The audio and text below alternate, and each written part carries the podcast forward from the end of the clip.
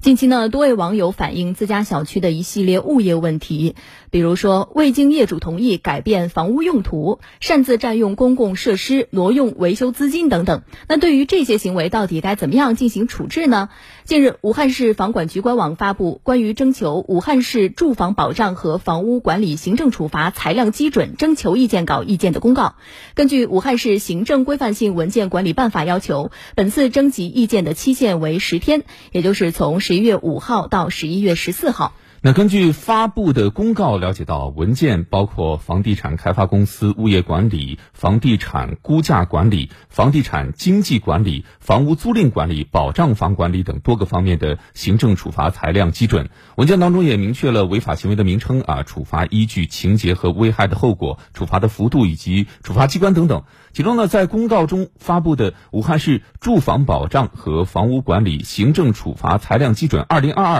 物业管理明确。关于物业管理的一系列处罚，嗯，这些处罚有哪些呢？我们也来了解一下。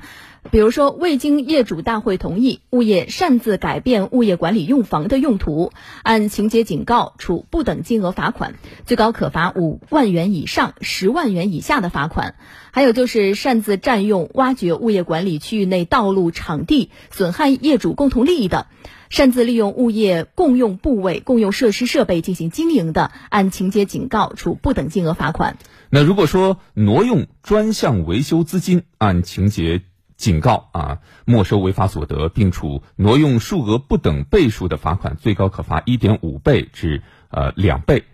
那擅自撤离物业区域、停止物业服务的，或者被解聘的物业服务企业没有按照规定办理交接手续拒不退出，按情节不等，呃金额罚款。那逾期未改正的，按照原处罚数额按呃日连续处罚。那建设单位、物业服务企业违反规定销售或者变相销售停车位车库的，未按照规定出租停车位车库，按情节退还没收违法所得，并处违法所得的不等被处罚。